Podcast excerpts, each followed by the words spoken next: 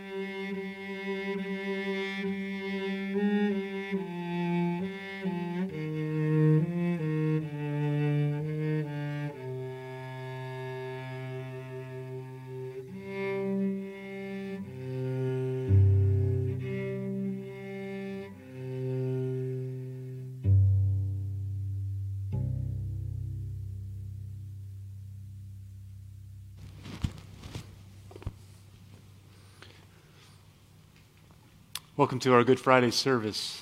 I want to invite you to take on a posture of contemplation as through Scripture, through song, we are reminded of the last hours of Jesus' life. The night before, Jesus gathered those closest to him and brought them together in the intimacy of an upper room.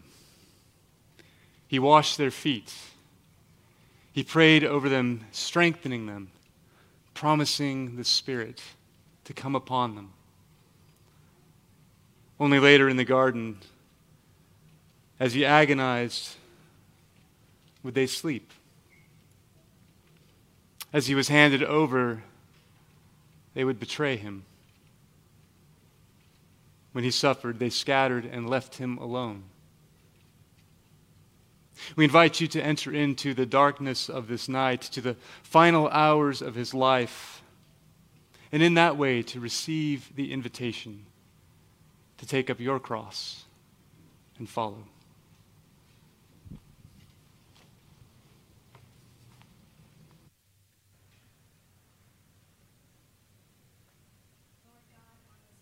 Holy day, we come to the place of the skull, the place of the cross, the place of our salvation. In the face of such suffering, show us the face of our Savior. In the shadow of such evil, show us the light of your grace. Through Jesus Christ our Lord. Amen.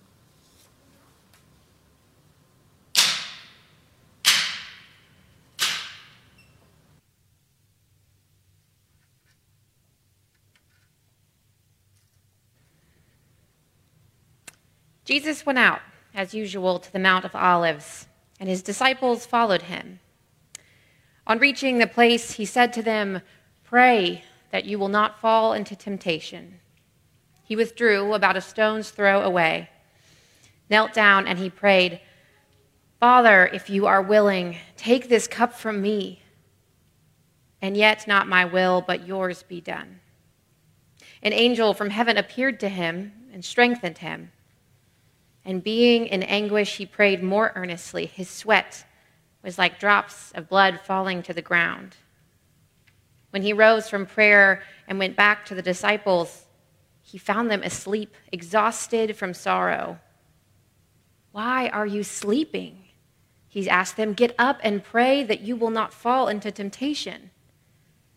While he was still speaking, a crowd came up, and the man who was called Judas, one of the twelve, was leading them. He approached Jesus to kiss him, but Jesus asked him, Judas, are you betraying the Son of Man with a kiss?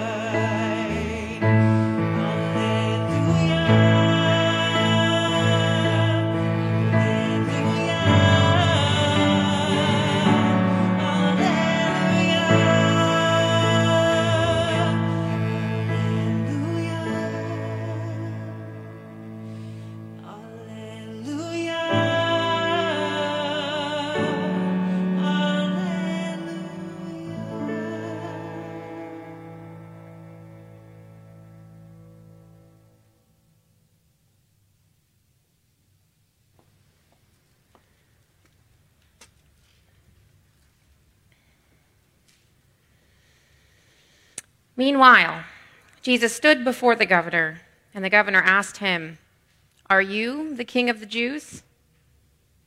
Yes, it is as you say, Jesus replied. When he was accused by the chief priests and the elders, he gave no answer. Then Pilate asked him, Don't you hear the testimony they are bringing against you? But Jesus made no reply, not even to a single charge, to the great amazement of the governor. When Pilate saw that he was getting nowhere, but that instead an uproar was starting, he took water and washed his hands in front of the crowd. I am innocent of this man's blood, he said. It is your responsibility. He had Jesus flogged and handed him over to be crucified.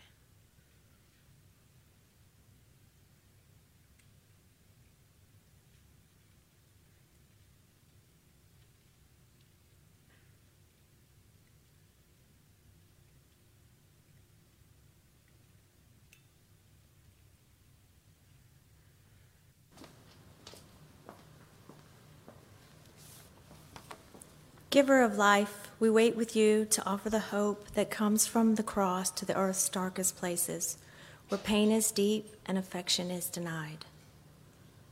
Let love break through. Where justice is destroyed, let sensitivity to right spring up. Where hope is crucified, let faith persist. Where peace has no chance, let passion live on. Where truth is trampled underfoot, let the struggle continue. Where fear paralyzes, let forgiveness break through.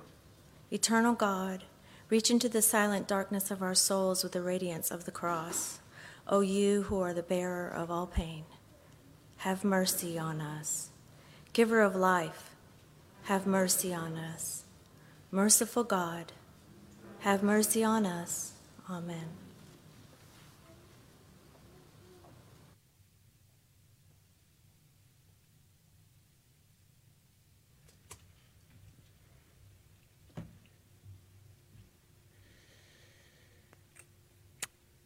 As they were going out, they met a man from Cyrene named Simon, and they forced him to carry the cross.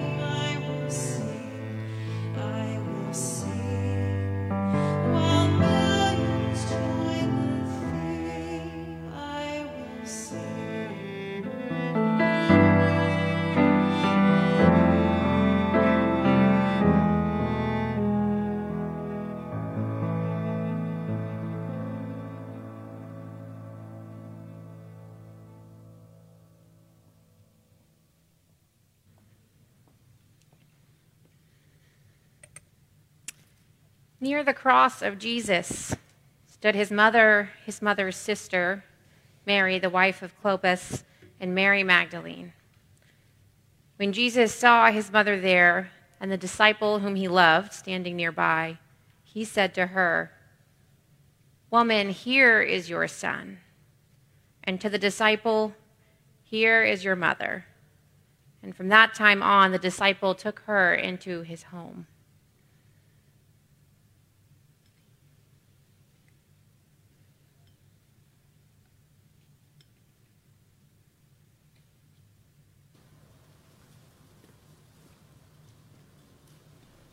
Holy are you, God of redemption, and blessed is Jesus Christ, our servant, our Savior. When the hour had come, he got up from Grace's side, took off his glory, tied humanity around his heart to cleanse us of our sins. In the midst of his friends, in the congregation of his enemies, he kept the promises made to you to love us to the very end. Our friend, he welcomed all our teacher, he modeled the life of obedience and faith.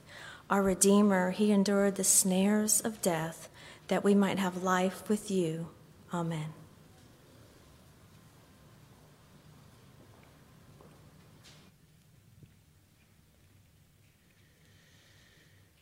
When the soldiers crucified Jesus, they took his clothes, dividing them into four shares, one for each of them, with the undergarment remaining. This garment was seamless, woven in one piece from top to bottom. Let's not tear it, they said to one another. Let's decide by lot who will get it. This happened that the scripture might be fulfilled, which said, They divided my garments among them and cast lots for my clothing. So this is what the soldiers did.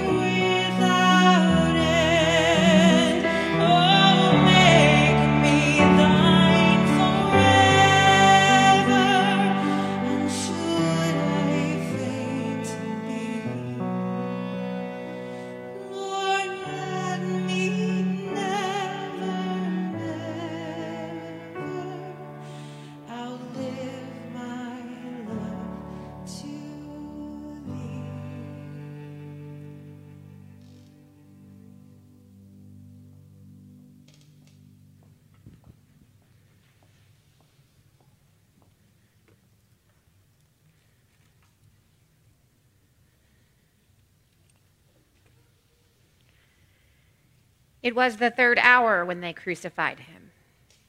The written notice of charge against him read, The King of the Jews. They crucified two robbers with him, one on his right and one on his left. Those who passed by hurled insults at him, shaking their heads and saying, So, you who were going to destroy the temple and build it in three days, come down from the cross and save yourself. In the same way, the chief priests and the teachers of the law mocked him among themselves. He saved others, they said, but he can't save himself. Let this Christ, this King of Israel, come down from the cross that we may see and believe. Those crucified with him also heaped insults upon him.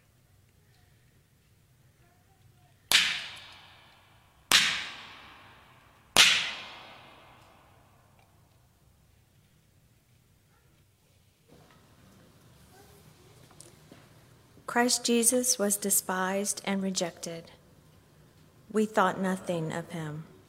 He was oppressed and afflicted. We hid our faces from him. He bore our sickness and sin. We refused to partake in his suffering. We, like sheep, have gone astray. Yet he, like a lamb, was led to the slaughter.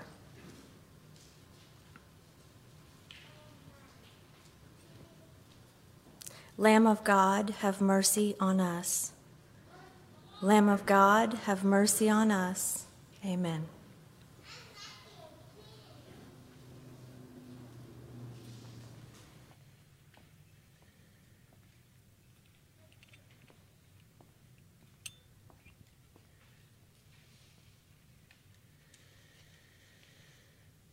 At the sixth hour, darkness came over the whole land until the ninth hour.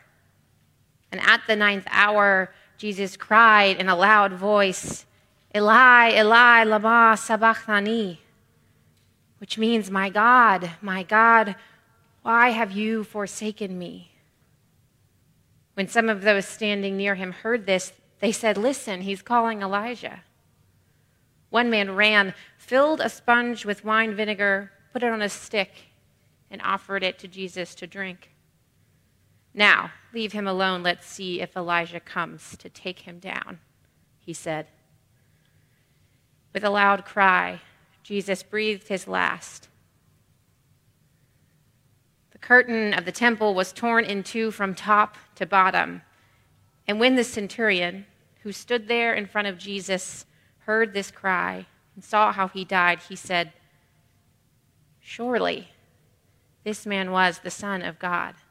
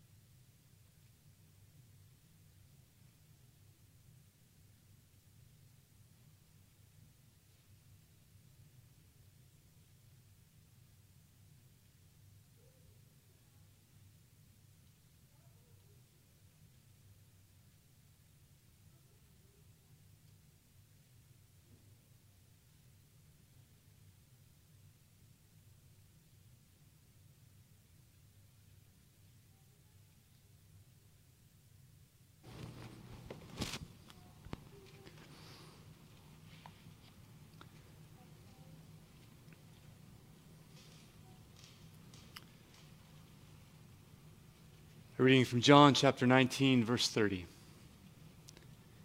When he had received the drink, Jesus said, It is finished. With that, he bowed his head and gave up his spirit. The word of the Lord.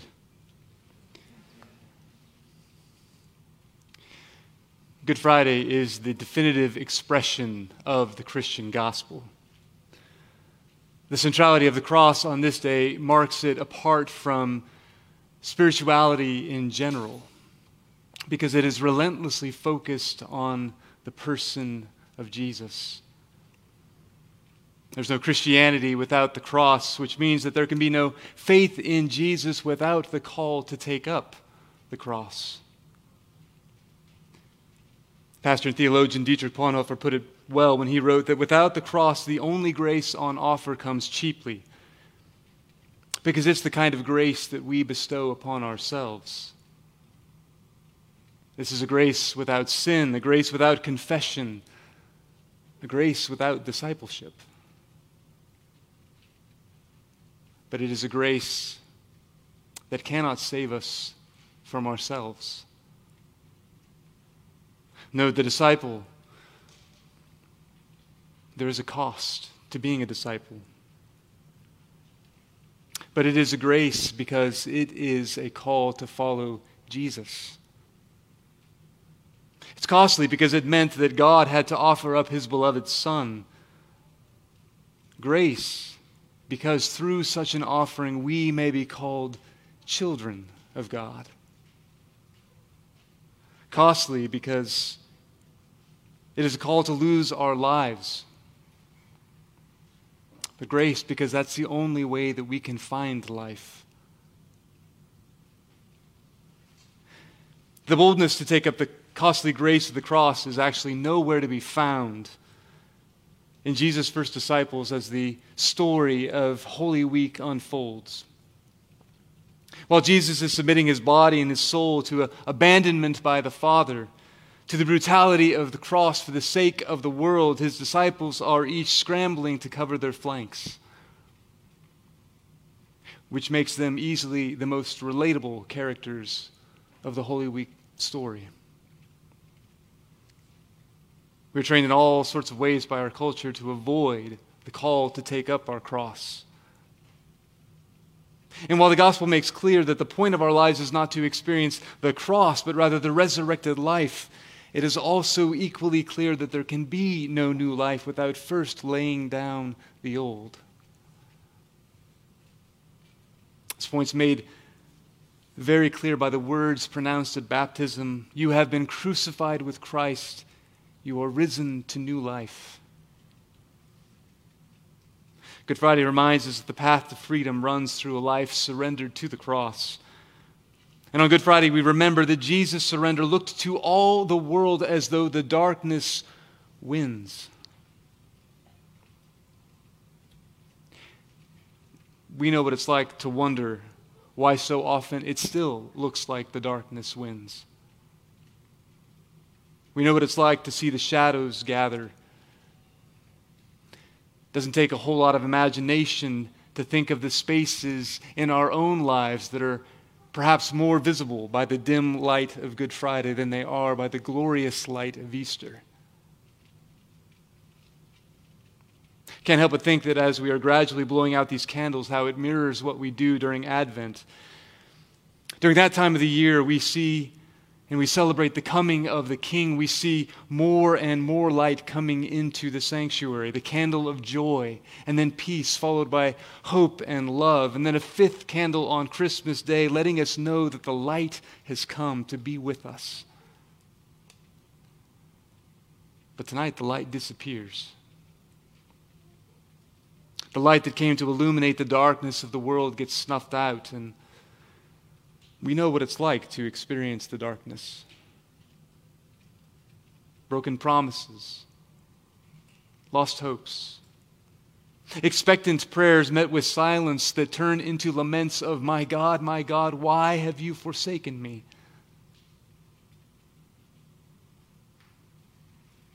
Good Friday is an invitation to sit with Jesus in the darkness, to ponder the depth of God's love made manifest in his cross shattered body.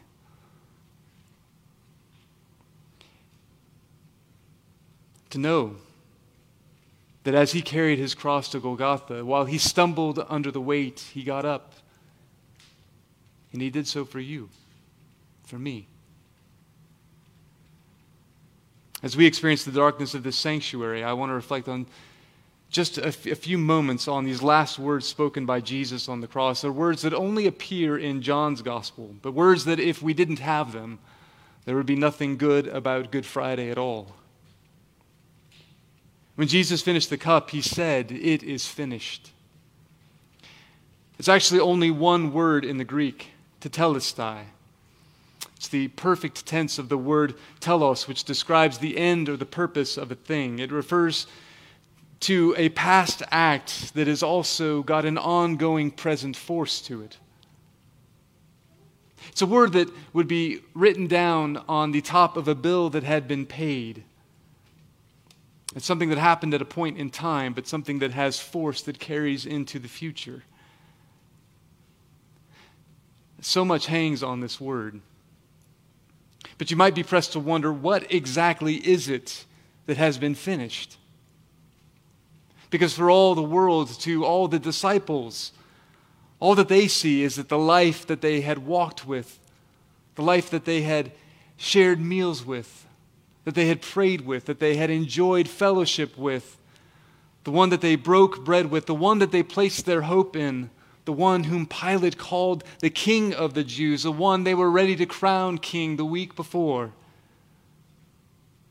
It's also the one that they say they saw mocked and beaten. The one led to this cross. That life has now been finished. But Jesus' last word is not a cry of abandonment, but a declaration that the story that began in creation is finding its crescendo. It's a promise that while the darkness may still have done its work, so has the revelation of God. That the mission that Jesus came to undertake to reconcile heaven and earth, to undo the power of sin and death, that has been paid in full. All of which means that all the pain and brokenness that we carry, all the ways that we see the darkness pressing in, all of the mistakes and errors and failures, all the brokenness and divisions and illnesses that keep us from knowing and seeing God, they are finished too. They've been completed, fully paid by the one who has freed us. And so the rest of our lives are the unfolding of that purpose completed on a Friday, on its way to being completed in us. It's the work on which we can stake our lives. And it means that we live in this tension of what has been done, what will be done, what is being done, and what has happened once and for all. And maybe that tension is the most difficult place to be. Because we always want to rush to the end, we want to rush to the glory of the resurrection. But Good Friday is a reminder that the place of disciples is always that place in between. So as we gather tonight, in this place of conflict and agony, it's also the place of new life that was barely yet on the horizon. It's a place where it only looks like death has the last word. Only for us to find that there is a word after that. Thanks be to God.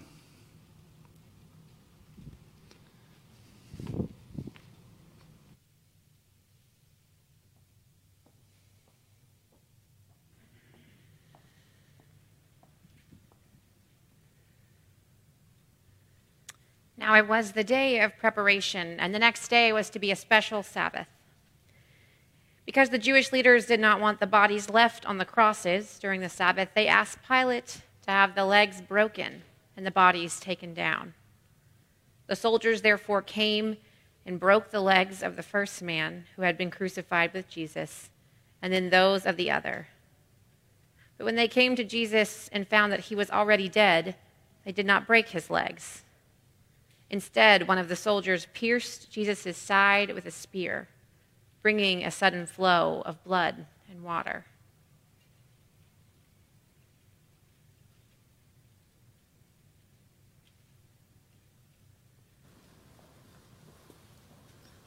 Let us join with all the saints in all cultures and ages in this profession of faith, saying, My only comfort in life and in death is that I am not my own, but belong body and soul and life and in death to my faithful Savior, Jesus Christ.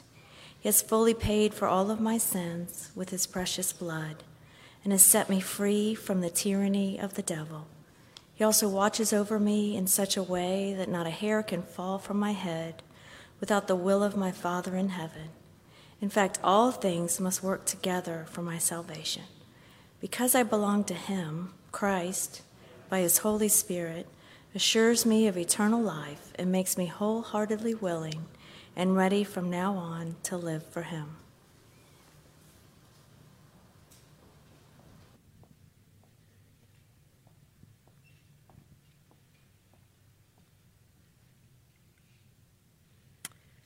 It was preparation day, that is, the day before the Sabbath. So, as evening approached, Joseph of Arimathea, a prominent member of the council, who was himself waiting for the kingdom of God, went boldly to Pilate and asked for Jesus' body. Pilate was surprised to hear that he was already dead. Summoning the centurion, he asked him if Jesus had already died. When he learned from the centurion that it was so, he gave the body to Joseph. So Joseph bought some linen cloth, took down the body, wrapped it in linen, and placed it in a tomb cut out of rock. Then he rolled a stone against the entrance of the tomb.